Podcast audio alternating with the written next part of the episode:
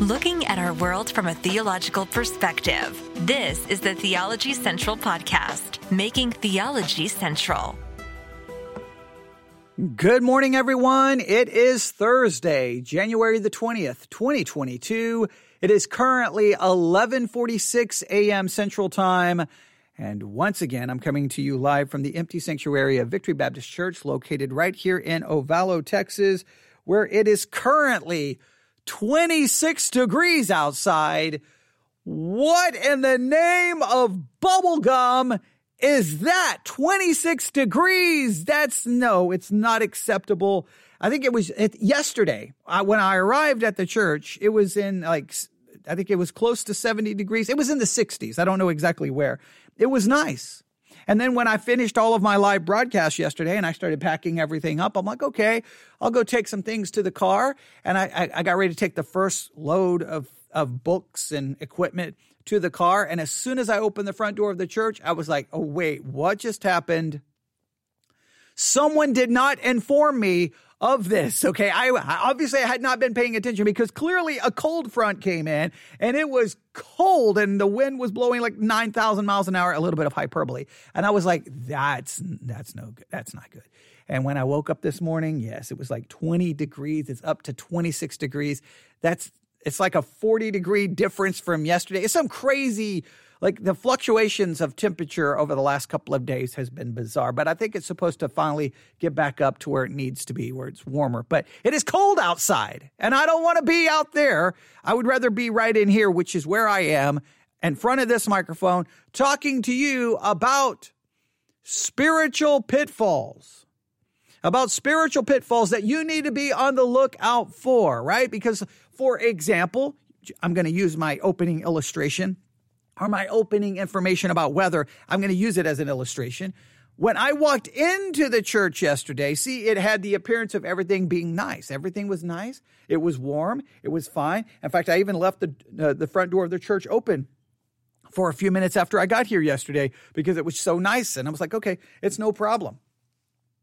Uh, but when I opened that door to step back out, everything had changed. It see it it gave the appearance to me that everything was going to be the same, but it actually wasn't. I really want to stress that because when when there's been lots of discussion about spiritual pitfalls, but I want to make sure we understand that I that I think the idea of a spiritual pitfall is something that is it's it's a pit that's covered by something that looks not it doesn't look sinful it doesn't look dangerous it doesn't look anything it looks perfectly acceptable and okay you don't see the danger it, it, it looks perfectly fine. Like if you if you name something as a spiritual pitfall that already is just wrong from the very outset, that to me is not necessarily the, the idea of a spiritual pitfall. Remember our definition of a pitfall.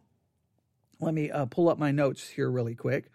I was looking up uh, scriptures about something else. Here we go. Pitfall. Here is our definition or gave, gave of a pitfall. A pit flimsily covered or camouflaged and used to capture and hold animals or men. It's a pit where you put a flimsy cover on it, right?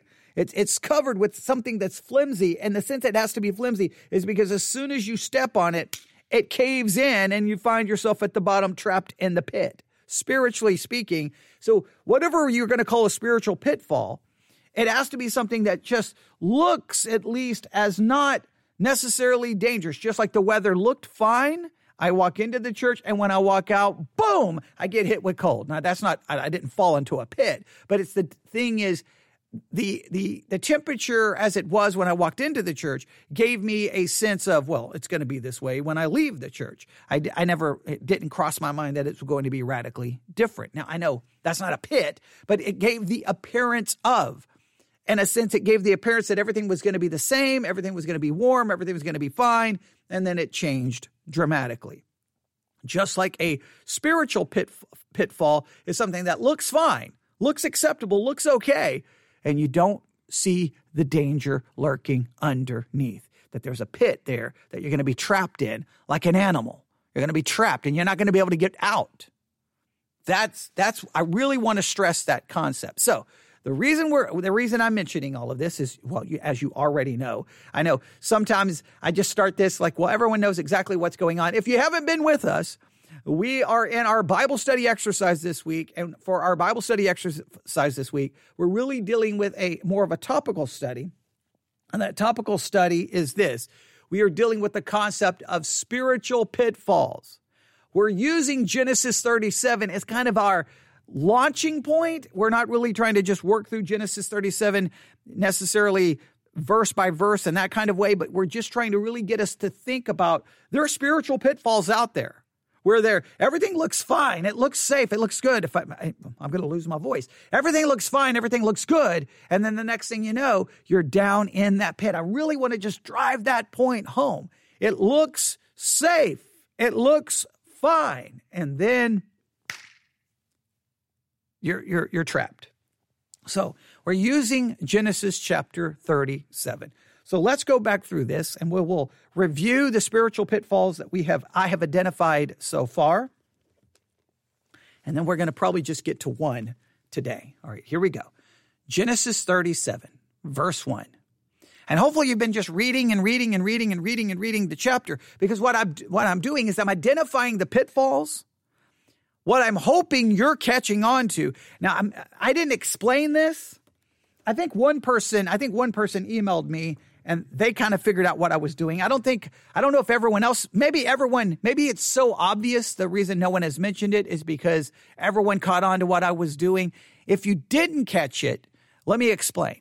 I've been working through Genesis 37, giving you these spiritual pitfalls, but what I'm hoping is that you're catching on and you're seeing how these pitfalls that I'm mentioning show up later on in the chapter how they show up in other stories in Genesis and other stories in Exodus.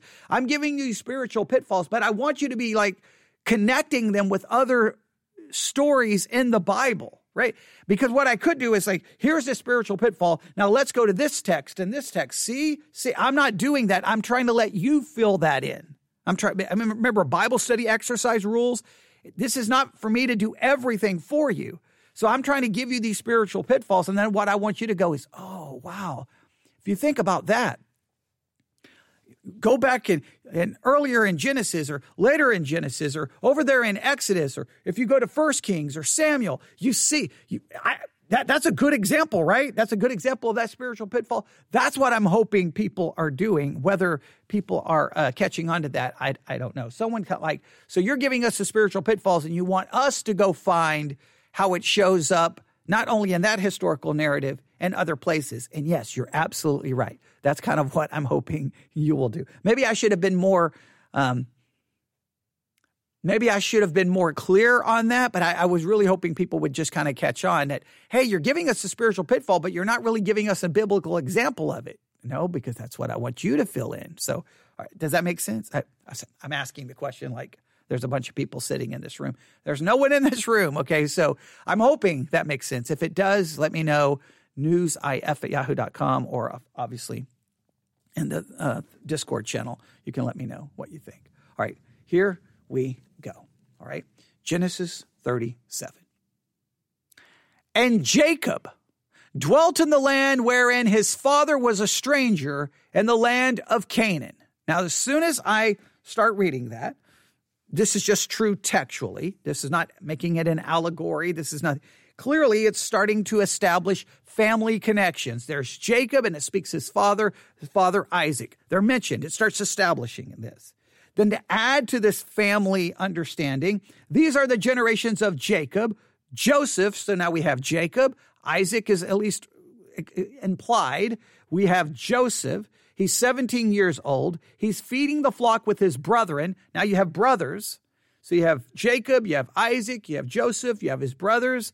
Um, and he's feeding the brethren. And the lad was with the sons of Bilhah and with the sons of Zilpah, his father's wives. So now you've got Jacob, you've got his wives, you've got the sons, you've got, I mean, you've got, it's a whole family unit being described here. And so I wanted to argue that I believe that one of the great spiritual pitfalls for you as a Christian is family.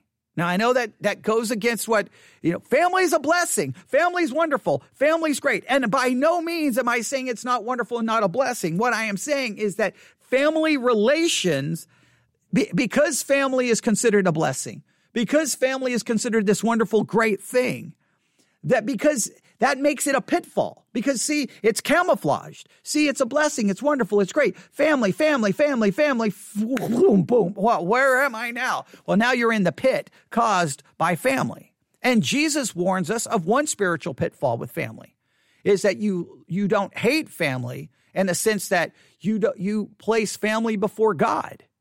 Family can become an idol. Family can become something that you love more. Family can actually distract you from what you're supposed to be doing spiritually. That's why Paul warns that, hey, before you're married, you can consider the things of God. Once you're married, now you have to consider the things of the world. He warns you of the of the danger. See, you look at it, you're like, oh, it's wonderful, it's great, it's awesome, and it is. But that's what makes it a spiritual pitfall. So family becomes now a source of all kinds of problems. I'm not going to go back and preach everything that I've already preached on. But what I want you to do now, and I'm going to now be very specific because this week is quickly running out. So we, we, we've got to we've got to expedite this. At, find, I will challenge you to do this. Find three other stories in the Bible where you see family becoming like, man, it's, it's within that family that that spiritual disaster occurred. That sin happened. That problem happened. That disaster happened. Think of it in context of family. Let me give you an example. Here's a good, here's just an easy example. The book of Job.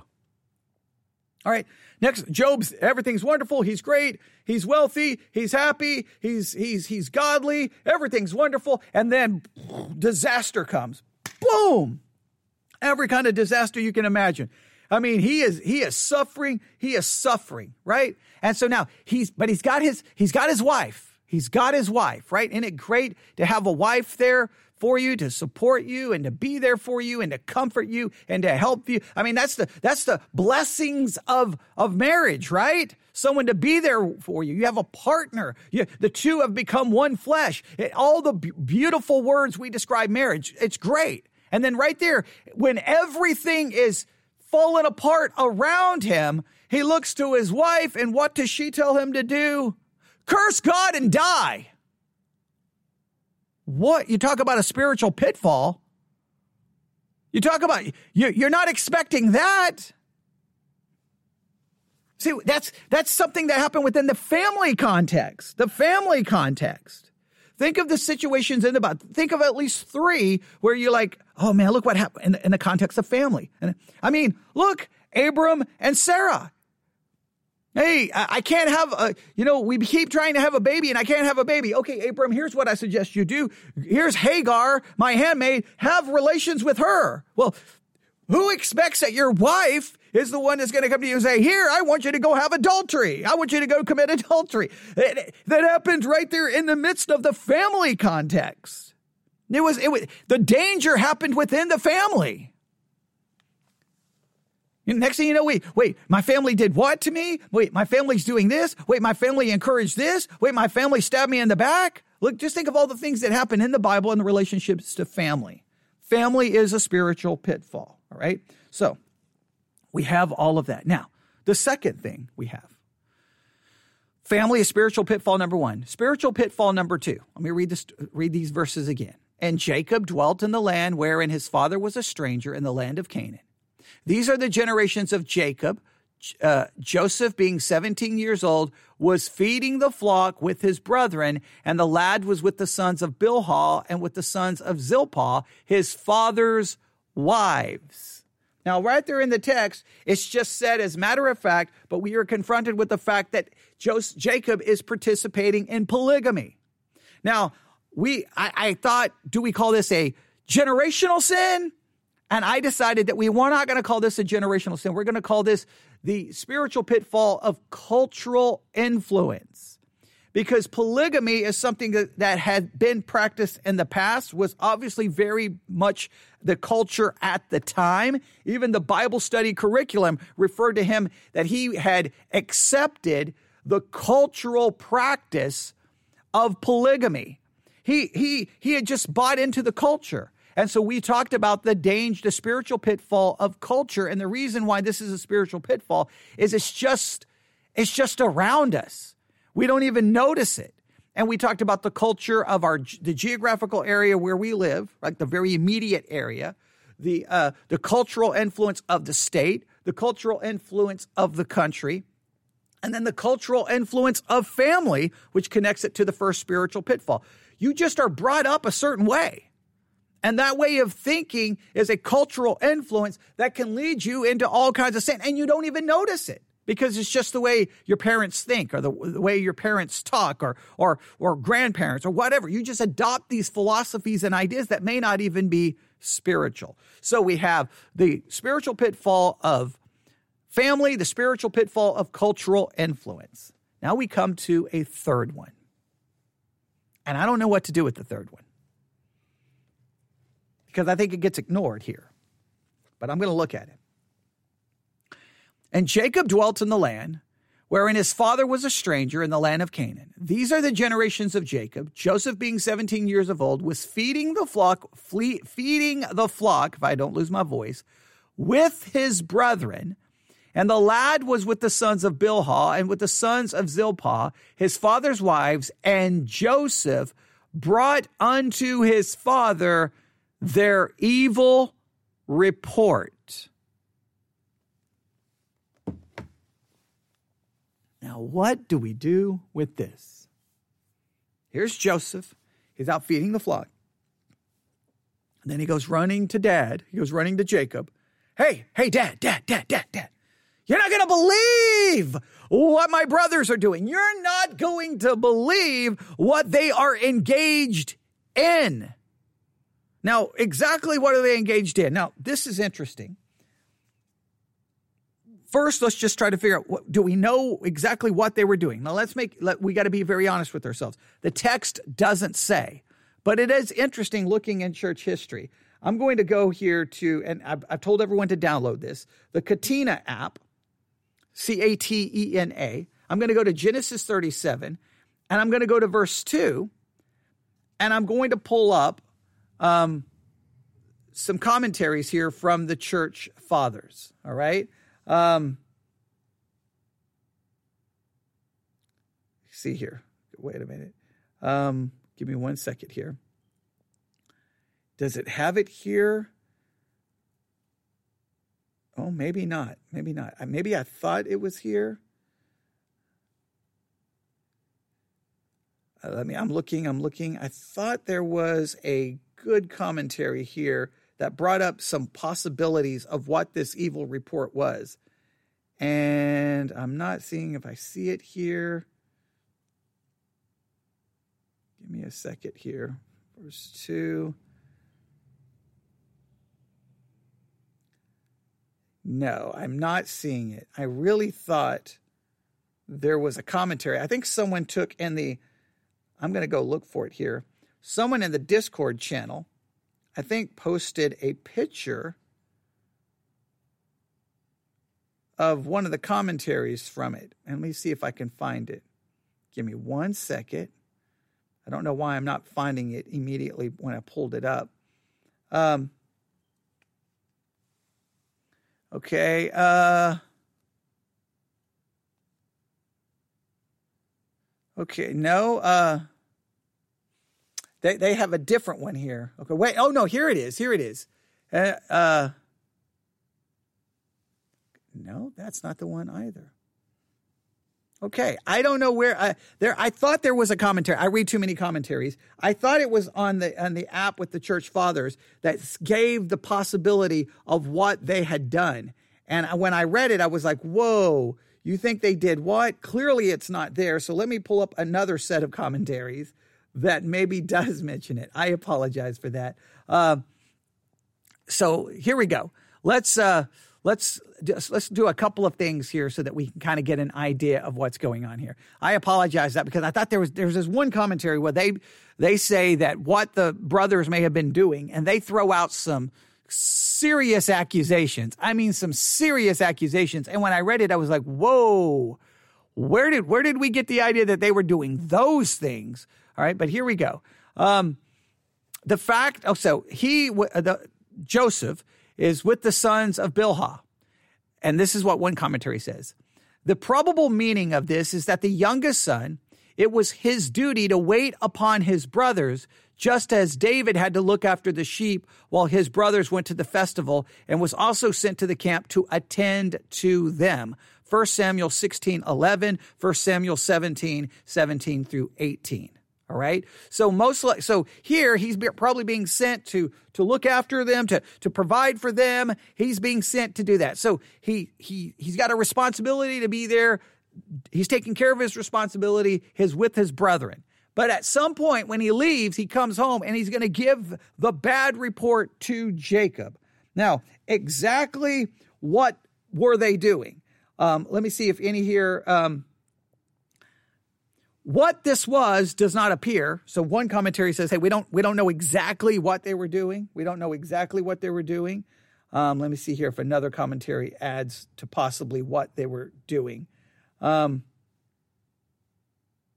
okay, this is how one commentary puts it: acquainted with, uh, acquainted him with their lewd and wicked courses to the dishonor of God and of their family, that so his father might apply such remedies as he thought meet. So they described that whatever these brothers were doing, it was lewd and it was wicked. I saw at least one commentary that somehow almost accused the brothers of committing some like sin of bestiality. And I'm like, where did they get that?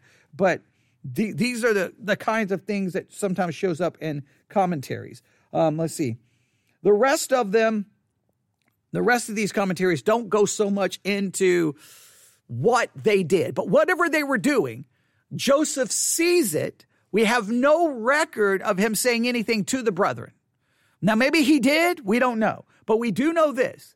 The text specifically says that he comes and gives the report to Jacob. And we can almost hear, and again, figuratively speaking here in the sense, since we don't know exactly how the conversation went, but he clearly was like, Dad, You've got to hear what they did. But he clearly reported it. Now, whether he said dad or father, he, he, he said, here's what my brethren have been doing. Now, is it, was he supposed to come back and report what they were doing? Was he asked? There's so much here we do not know, but I found one commentary here super interesting because they put, they add this phrase. Here we go. What this was does not appear but Joseph's actions brought upon him the, t- the title of tale bearer or the a reputation of tale bearing. Tale bearing or a tale bearer. Now, if you look up that phrase in a Bible dictionary, tale bearer is defined as a person who spreads idle rumors or gossip that is likely to cause trouble or harm. This is found in Proverbs 18:8. 8. I'm going to look this up really quick. Proverbs 18:8. 8.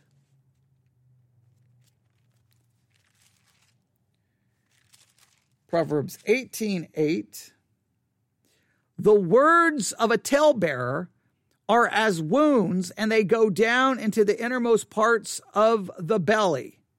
The talebearer, their words bring wounds. They cause problems. They cause pain. They cause division. Now, is he It's just interesting that they say that this, this is kind of like creates Joseph. Oh, that's the talebearer. That's the one who's going to go get us in trouble with dad. Now, I'm not saying it was wrong for him to say because I, the text does no way condemn what he does. But remember the, the historical narrative, the text doesn't condemn the polygamy either, right? So you got to remember that. You, eh, I'm not, I can't say that what he does here is right. I can't say here what he does is wrong. I can't say that because just in the very same verse, the polygamy is mentioned and it is not condemned. Historical narratives are not there to add a moral judgment upon the actions. In many cases, it's just there to declare this is what they did. So I don't know what the brothers were doing. I wish I could find that commentary It's from I think it had to be from one of the church fathers where they're like, it's bestiality or some kind of sexual immorality. I mean, they they just throw in like these brothers were doing something really, really, really, really, really, really, really, really, really, really, really, really, really, really bad. Because the the the typical perception of this, the brothers were doing something so bad that Joseph was the righteous one. He was the godly one to come tell on the brothers. That the way we're supposed to read the story, there's godly Joseph. You see his halo? You see it? Now, he is he's got every godly motive and he wants to run to his father so his father can stop this wickedness. So his father can correct this wickedness. That's the way we almost preach it. See, Joseph is the righteous one. And his brothers were horrible. They were committing bestiality. They were committing sexual immorality. And so that it's usually put forth in that way and, and, and, again, I wish I could find the, the commentary from one of the church fathers. I, pr- I probably can find it if I spend some time, but I, I just thought it was right there accessible. I will find it. We'll talk about it before we finish this week of Bible study. I will find wherever that commentary is because I just want you to see how they portray. And the reason they have to is it makes Joseph seem more right. So here's the question How do we view Joseph's actions? Well, I can't condemn them specifically because the text doesn't. However, the text doesn't condemn the polygamy. So, how do I understand this? Well, here's what I know. Here's Joseph. He witnesses what his brothers, I'm just going to go with just what the words of the text are.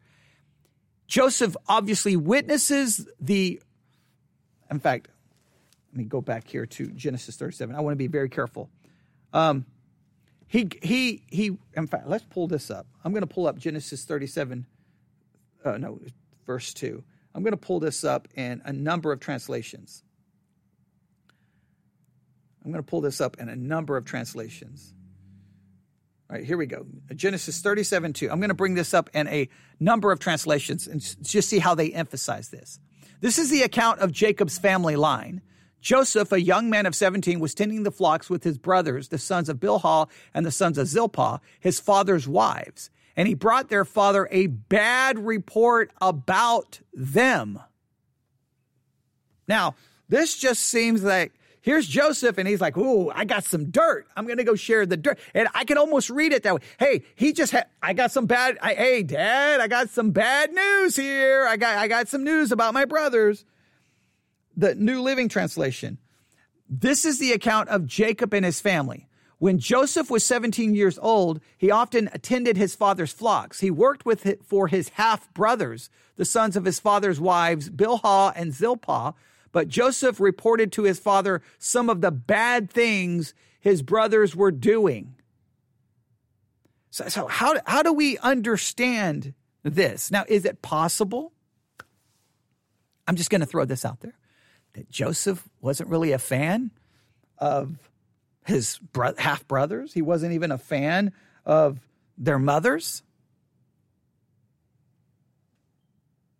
Does this indicate that maybe there was a little bit of division in the family? And so Joseph, maybe there was something bad, but he wanted to make sure he had to go tell someone to get them in trouble. Is that, is that, is that a possibility?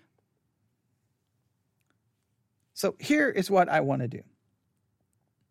Here's what I want to do because I think I think this is an important uh, concept. Let's say, just just for argument's sake, that Joseph's attitude here, that his motives here are not the most pure; they're questionable.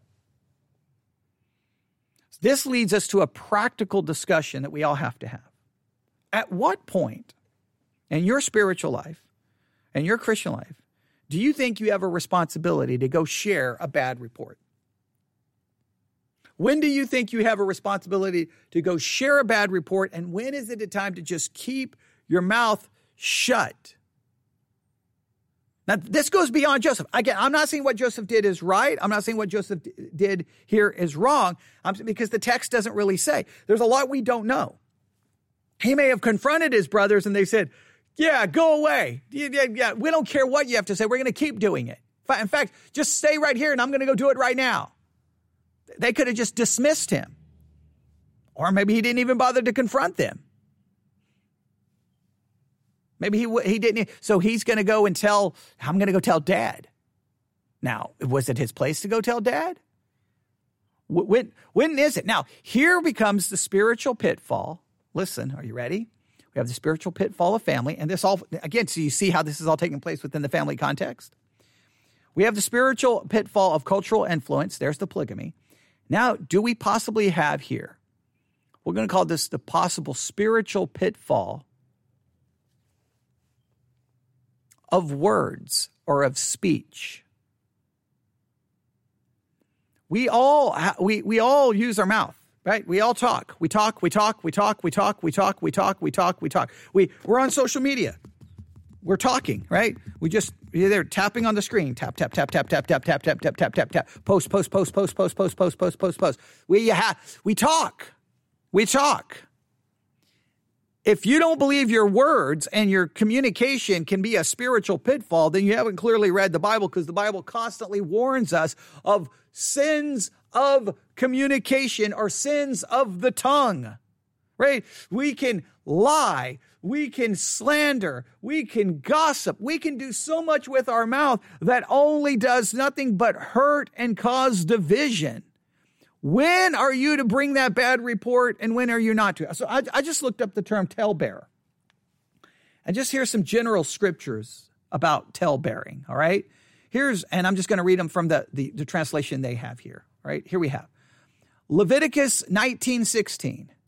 Thou shalt not go up and down as a talebearer among thy people, neither shalt thou stand up against the blood of thy neighbor. I am the Lord. So don't go up and down tale bearing and telling everyone every, oh, did you hear? Did you hear? Did you hear? Did you hear? Did you hear? Did you hear? Did you hear? Did you hear? Did you hear? Uh, does it, does anybody else need to know? Now, in this particular case, Joseph was reporting it to someone who, if anybody needed to know, it would need to be the father. So in that particular case, at least he's telling the right person. All right. So I'm not saying that what he did here is wrong. Again, let me make it very clear. I'm not saying what he's doing here is wrong, but it gets me thinking about because I think I think you could you could take this story and you could break it down and give it to 20 people. And some people are like, well, man, I don't why is Joseph telling his dad? I mean, come on. What is he doing? And other people will be like, well, he's doing the right thing because those brothers were doing bad things and the father should know. Everyone's going to approach it from a very different perspective. But it raises the question then for your spiritual life how many times spiritually have you gotten yourself in trouble because you opened your mouth? Don't go up and down tale bearing. Psalm 15. Lord, who shall abide in thy tabernacle? Who shall dwell in thy holy hill? He that walketh uprightly and worketh righteousness and speaketh the truth in his heart, he that backbiteth not with his tongue, nor doeth evil to his neighbor, nor take up reproach against his neighbor. This is the idea of not one that backbiteth with his tongue. In other words, there is a there is we should be known by what we say and don't say with our tongue. There, there's a there's a standard for the believer and what we do with our mouth what we and what I would say with our mouth, with our speech. I'll say it that way. What there's a there are rules about what we do with our speech as believers. Proverbs 11, 13. A talebearer revealeth secrets, but he that is of a faithful spirit concealeth the matter. A talebearer runs, runs around revealing secrets. Now look, there's some secrets that have to be revealed. Let's make it very clear. If illegal activity is going on, you got to reveal that to the authorities, right? Okay, that's got to be that's got to be out there. If there's clear sin in some situations, uh, okay, yes, uh, we could. Uh, someone just asked uh, I wonder if he should have kept the dream to himself as well. That's a very good question because he he, he definitely seems pretty he, he seems pretty excited to go tell everyone, "Hey guys, look at this dream I had. You're all gonna bow down before me." I'm not saying that's the way he told the story, but yeah, there there's there when when when when should have Joseph learned to just stop talking, man? Just shh, be quiet. So let's but let's go through this as a talebearer. That's someone who reveals secrets. So when if something illegal going on, it's got to be spoken. When sin occurs, sometimes you've got to reveal it. But let me make it very clear. The way it should always work, that's just, just a basic rule. If sin is happening, if wrong is being done, first and foremost, you confront the person who's engaged in the wrong to their face. All right. If they repent, then matter should be resolved to some level depending on the kind of sin and maybe there's you're going to have to get some other people involved for restoration and discipline purposes. We under we understand that. But the point is you try to go you keep here's here's the basic rule. Whenever you're you're confronting sin you only want to have to talk to the people who need to know. Who need to know. Then it must be handled carefully biblically seriously and something must be done. But typically, when someone sins, people who find out about the sin, who probably they themselves had no need to even know, then they turn around and go tell other people and go tell other people. Let me make it clear if someone confesses to you, don't get on the phone and go tell everyone. I have lived through that, okay? Don't do that. All right. Oh, man. I, yeah.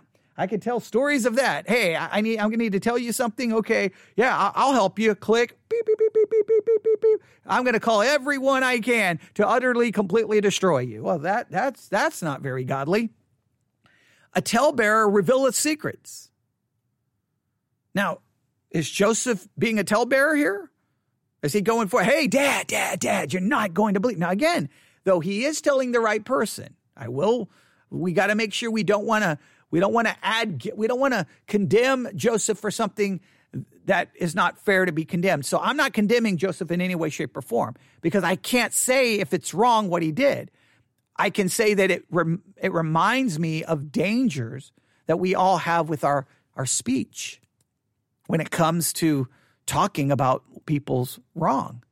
There, there's there's people who you go to the individual and then if you and then if that in, if that individual will not repent, then you just go find you know, well you need witnesses if you have witnesses, but people who who, who are just need to know. You keep it as as close and as secretive as possible until it must be revealed in a more broader context. Again, if it's illegal, you go to the authorities. Okay, you, you can tell the person go to the authorities if it's illegal.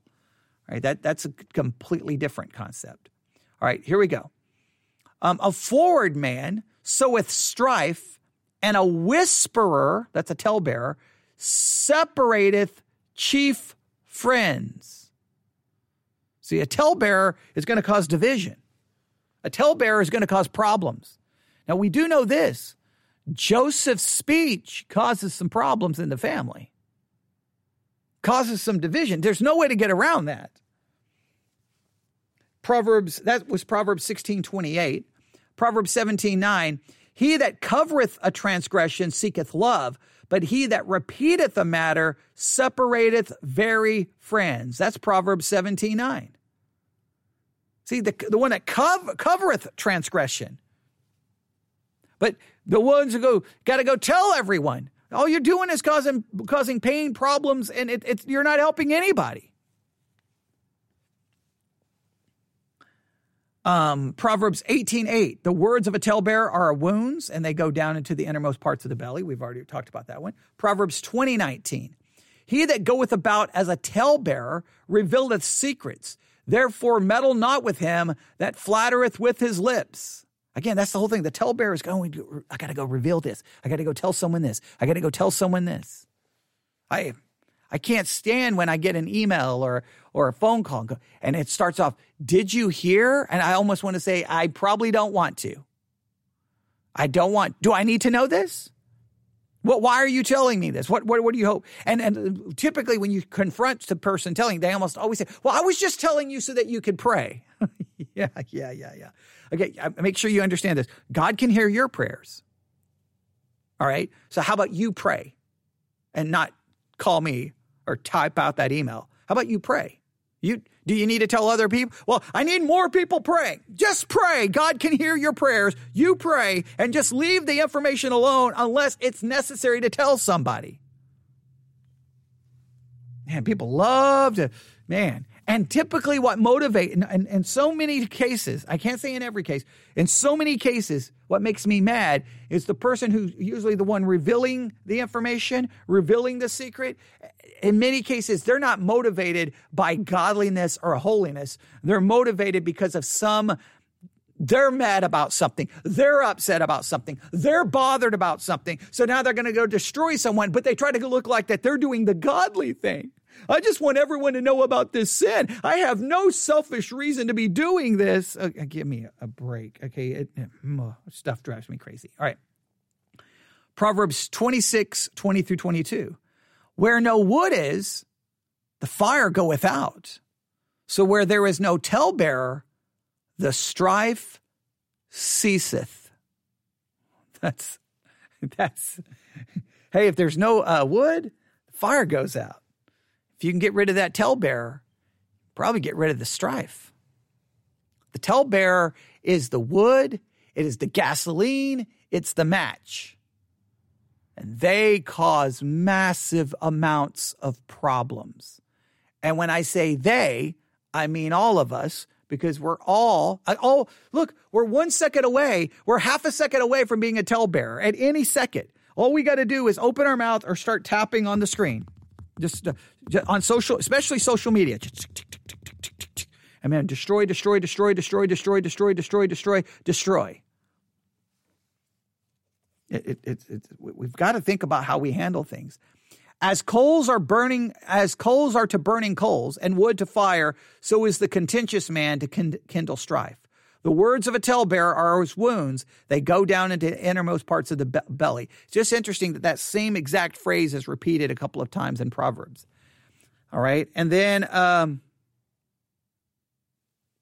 1 Timothy 5. Now, some people get very offended about this because it focuses on women. 1 Timothy 5, 11 through 13. But the young widows refuse, for where they have begun to wax wanton against Christ, they will marry having dam having damnation because they have cast off their first faith. Then now here's verse 13, 1 Timothy 5:13. And withal, withal they learn to be idle, wandering about from house to house, and not only uh, idle, but tattlers, and also busybodies, speaking things which they ought not. And what's interesting about this Instances of a talebearer. Now, this is interesting in this article. Here, they're going to give us instances of people being a talebearer. Guess what the very first one is? The very first one. Genesis 37 2. These are the generations of Jacob. Being 17 years old, was feeding the flock with his brethren, and the lad was with the sons of Bilhah and with the sons of Zilpah, his father's wives. And Joseph brought unto his father their evil report. The very first example of being a talebearer offered in this article on talebearing is Joseph. now, again, I'm not going to go that far. I w- if I was writing an article, I would just put potentially, maybe, possibly, kind of, because there again, there's a lot of factors here. He is telling the father that that that would be the right person to tell, but but but when, but when is it, when, when is the, the, when is it the right time? Now, again, if, I don't know. If he confronted his brothers and his brothers said, go away, then, then maybe, but again, what, what were they doing? That, that, that's why it's so important to figure out what we're doing. I, I'm just blown away. I wish I had the commentary here in front of me. I was blown away that a commentary refer, accused them of bestiality. I'm like, where did they get that from? Where did, what? Where did that come from? Sexual immorality. And of course, they had to go to sexual kinds of sins because those those are always the sins that, that you got to go tell someone, right? If it's a sexual sin, man, you shut down the presses. All right. Fox News alert. We've got to make sure the whole world knows that. Okay. That it, it, it's just funny that even no matter when the commentary was written, that, that was always the go-to sins. Then you can go tell everybody. Well, oh, I'm, oh, I'm, I'm, um, let me back that up. Joseph, you can go tell your father. We don't. He didn't tell anybody else, as far as we know. He told the father. So Joseph did tell the right person. It's just, I just, you know, when, when, when is it anyone else's business? Like, I guess I guess this and this becomes very subjective. I know, I know this becomes very subjective. But when you when you know that someone else is sinning, like is it when is it time to go run and tell someone? Like, you know, like do you have to let them struggle through their I mean, like I'm not saying that there isn't a time to confront the person, but when is it time to go it's always the right time to confront someone. But at the same time, don't you have to allow people to I'm not saying some blatant sin. Hear what I'm saying. We all commit sin every single day, right? Everyone does. Everyone does. You, if, if, if, if I've been around you all day, I bet you I've seen sin. And if you've been around all me, I've seen sin of some kind. There, there, there's always some sin. I mean, there's hundreds and hundreds and hundreds and hundreds and hundreds and hundreds of, of scripture saying, thou shalt not do this, you should do this, don't do this, don't do that. There's always something that you can find that you're doing wrong. I'm saying that there, there's sometimes I don't. Do you always have to just get in someone's face at every single second? go, what are you doing? What are you doing? What are you doing? Some, sometimes you got to let people kind of work out their salvation, and, and there's going to be struggles and falls, and you got to kind of let them figure it out. There's a time to confront, and I think sometimes there's a time just to just to continue to encourage and to try to teach and help. And then there's some big sins where you've got to confront the person. And then sometimes that big sin does have to be revealed to certain people. But again, you go to the people who need to know. you, don't have to you don't have to let the whole world know other than unless you have your own personal vendetta against the person. And and I've I've seen and and then that that just pr- makes you guilty. So I don't know put it this way i can't say what joseph did is right or wrong. I, I know i keep repeating myself there but i just I, I don't want anyone to misinterpret what i'm saying. But i think we can all agree that a spiritual pitfall we don't have to go walking anywhere to find it. It's right there in your mouth it's your tongue. In 2022 doesn't even have to be your actual physical tongue. It can just be your fingers well, you start communicating with people online. You start tapping away. Hey, did you hear this? What about this? What about this person? What about this person? What this, this, this, this, this? And you got to be careful. Not only are you a talebearer, talebearers uh, can can be they can actually be telling things that actually occurred. So in other words, you can just be revealing something that you don't need to be revealing to someone. But then you have on top of just basically revealing things you shouldn't be telling other people, then you have the danger of gossip, of slander, and then this is even worse, bearing false witness, where you accuse people of something that's not accurate or not true. And Christians don't have any major problem doing that because it, it, this is really, and I know it's because of social media, but like we'll say, Maybe we don't like something Joe Biden did. So we hop on social media and we start, Joe Biden did this, Joe, and you're like, whoa, wait a minute, that's not accurate. You just bore false witness. And like, well, it doesn't matter. No, no, no, no, no. I don't care if the person's famous. I don't care if the person is completely anonymous. If you say something about someone that's not true, you bore false witness, and that is a sin. And you did so in your communicating it to other people. That's wrong.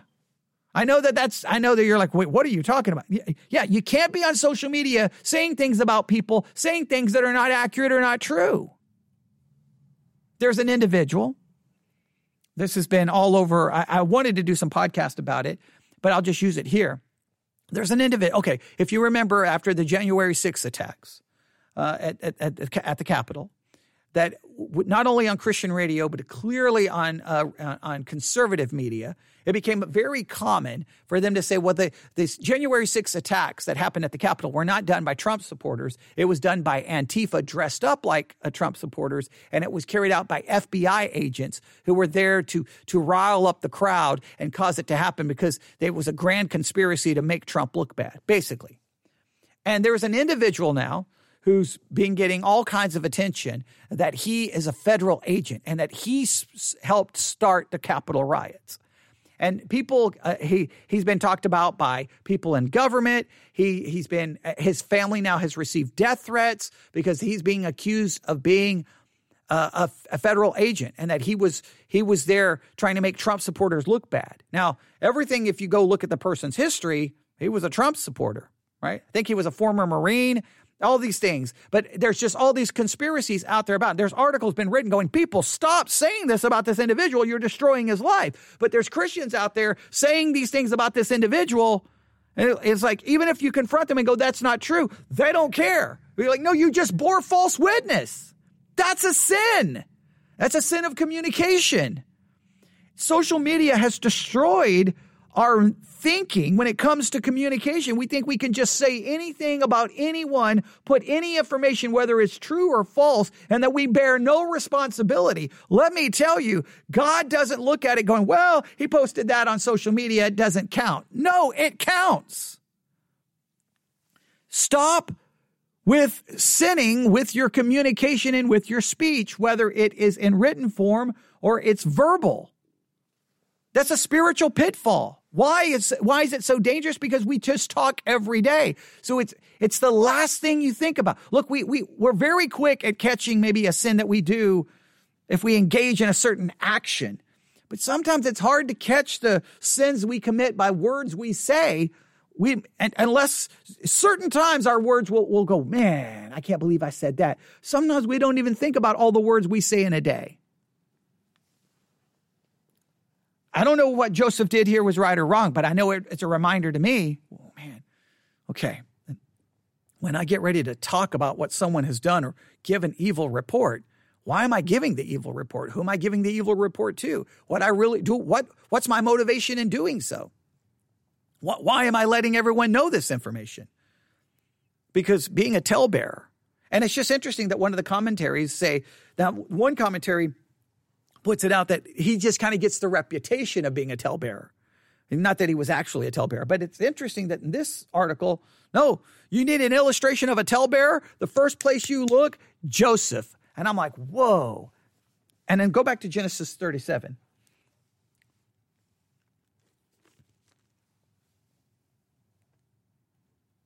Right, here we go. And Jacob dwelt in the land wherein his father was a stranger, in the land of Canaan.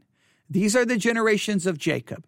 Joseph, being 17 years old, was feeding the flock with his brethren, and the lad was with the sons of Bilhah and with the sons of Zilpah, his father's wives. And, and, and again, I think there is it, is it possible that he just doesn't get along with these brothers and these, and, and he doesn't like the mothers here, and he he, he, he, in other words, he kind of has a built in motivation to give any bad report that he sees. Joseph brought unto his father their evil report. Now, I love verse 3. Now, Israel, Jacob, loved Joseph more than all his children. Now, I have to ask the question Is it possible that because these were brothers from those particular wives, those particular mothers, is that is that motivating him why he would want to give an evil report? He maybe not did not like them. It's possible, right? Second, is it possible that the reason he felt like he could give an evil report and do so is because he was the favorite? Was he motivated? In other words, what was his motivation? Hey, dad already thinks I'm great. If I can tell him what how bad these other brothers are, it even makes me look better. It makes me even look more more the favorite. Now, I'm not saying that that was the motivation. I'm just saying it's just interesting that immediately after the evil report, hey, and Jacob lo- and Israel loved Joseph. He was his favorite. He loved him more than the others, which leads to some other, which shows you the division in the family. There's already division in the family. I can tell you this, tale bearing, tattletelling is not going to eliminate the division already in the family. It's only going to increase it as the Proverbs warn warned us about. So we have a spiritual pitfall of family. We have the spiritual pitfall of cultural influence, and we have the spiritual pitfall of communication or speech. And we've all been there. We've all used our speech in a way that we should have never used it. We talked about what we shouldn't have talked about. We talked to the person that we shouldn't have talked to. We spread it. We, we, we, we've all done it. We've all done it.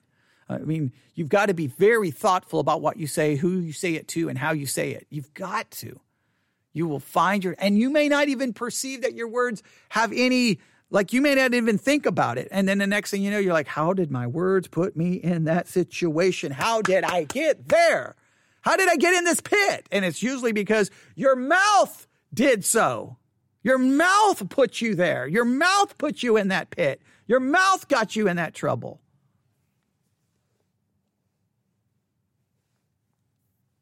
There you go. I, uh, let me state it again.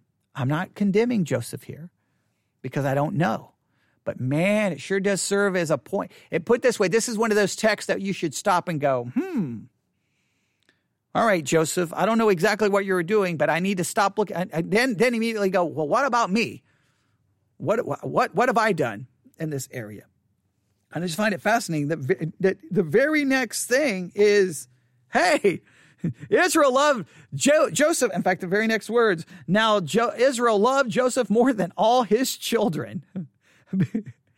and then, and then J- Jacob doesn't make the situation better because not only is he has favoritism, he then goes on to demonstrate said favoritism by making a coat of many col- colors, a coat that shows Joseph's favorite status and it's displayed to obviously the other brothers. You talk about just like a whole, this family has got problems. This family has got problems. There you have it. Now we're going to put the favoritism possibly into the concept of a generational sin, possibly, but we'll stop right there because we're at 55 minutes. There we go. Oh, I wish I could. Let me look here really quick. I just got to look one more time. I really thought that commentary about what the brothers did was right here. Um, one commentary from the Catena app, uh, and I think this is the only one that has anything on verse 2, um, was this. Um, why does he also indicate to us Joseph's age? for you to learn that his youth constituted no obstacle to virtue, and for you to have a complete awareness of the young man's obedience to his father and his sympathy for his brothers despite their savagery. Despite his being so well disposed to them, Joseph was unable to win them over to concord with him on the grounds of his youth, so as to be willing to maintain the bond of love. Instead, they saw from the outset the youth's inclination to virtue and the father's favor for him and were prompted to envy him. You see, they brought false reports about Joseph to their father Israel. That's just interesting that that's the commentary for verse 2. Just it, it, that to me is fascinating because uh, again, they want to make they want to make Joseph look uh, as I mean, all the commentaries want to make Joseph look like the greatest person in the world, like he he did no wrong. But um, yeah, there we go. I'm I'm just looking at all the the commentaries here, but there you have it. I thought I thought there was more, but there isn't. There's just this one. And then I'm going to look right here, make sure. Uh, hang on. And no, they, this one goes far, but they don't uh, offer any here. No, they just goes. They just go down to verse three. Let's go down to verse three, and don't say anything about the evil report. And this one doesn't say anything about the evil report. So, yeah, there's lots of commentaries on the next verse, just not on that verse there. So I don't know which commentary I read it, but man, they accused they accused. Uh, those brothers of all kinds of horrible sins. And I'm like, where in the world are you getting this? But it just seemed, even from the early church, Joseph is great here. Joseph is wonderful. He's doing everything right. Uh, his brothers were horrible, horrible, horrible. So Joseph did the right thing. He had no choice but to report it to his dad. He had to. Now, maybe, maybe he had to. Maybe it was his job. Maybe that's what he was told to do. Told to do. We don't know all of that. With a lot of speculation there. I'm just saying that is it possible that maybe Joseph's motives, maybe he didn't like them. Maybe he didn't like it, those, those, those wives. I mean, that's a possibility. Maybe, hey, I'm the favorite. And if you're already the favorite, do that which will make you even place you in an even more favorable position. And what better way to do that than to say, "Hey, Dad, you know the rest of the kids in this family, they are hot garbage. Yeah, let me tell you what they're doing." Now, I'm not saying he stated it in that way, but we never know the motivations of the heart. So every time I speak, I got to question the motivations of my heart. And you've got to question the motivations of your heart. Spiritual pitfall family, cultural influence, speech. All right. I don't know why I'm tapping the side of my face like you can see. but but right there, inside inside my mouth, my tongue, All right. It gets me in trouble and it gets you in trouble too. All right. I'll stop right there. Thanks, Will, for your. Uh, I, I, I didn't get down to, to that part, but we'll try to get to it before the end of the week. Um, and hopefully the discussions will continue. And uh, I'm, I'm finding the discussions on the Discord channel to be very beneficial. And uh, hopefully, our speech in the Discord channel will always be that which glorifies God and benefits one another because, uh, well, we got to put into practice what we're learning. All right, I'll stop right there. You can email me newsif at yahoo.com, newsif at yahoo.com. I'm going home and getting some food. That's what I'm going to do. All right. I don't know how tomorrow's schedule is going to work. Um, I have no idea. Um, if not, I'll be here Saturday and then pray, pray, pray, pray. Hopefully, Sunday, we can have everyone back here uh, man, the COVID cases in the local area are through the roof right now. People all around me have, it's just like everywhere I look, someone's testing positive, someone's testing positive. It's just crazy right now. So, um, we'll see. We'll see what we can pull off Sunday. Um, my goal is to have Sunday school and Sunday morning with in person and then Sunday night just streaming. Um, that's what the plan is. Uh, we're going to try to do what we can, but if uh, anyone is having any sickness or there's any possible issues, then it'll just be live streaming. But we, I will be here one way or the other. I'll either be here with people in this building or I'll be here with just this microphone. But one way or the other, I will be here. And of course, we'll be here Saturday. And then Friday, I don't know. I may, I may not be here tomorrow. We'll see. Um, but um, hopefully I've given you a, I, I feel like we should have made it much further in Genesis 37, but at the same time, actually no, because the goal is to just trying to set up the basic pattern here. And then for you to then try to figure out, well, what, if I read the rest of this story, what do I see? Oh, I see family problems. I see cultural influence. I see, I see people keep opening their mouths when they shouldn't. Yeah. And then, uh, and then you can think of other passages in the Bible where you see these same uh, pitfalls demonstrating themselves. And that's what I want you to be thinking about. Other stories where you see these same pitfalls. Because I, I don't want you to think I'm just making up these pitfalls. I think they're real spiritual pitfalls that show up over and over and over, not only in the Bible, but in your life and in my life. All right, I'll stop right there. Everyone have a great day. God bless.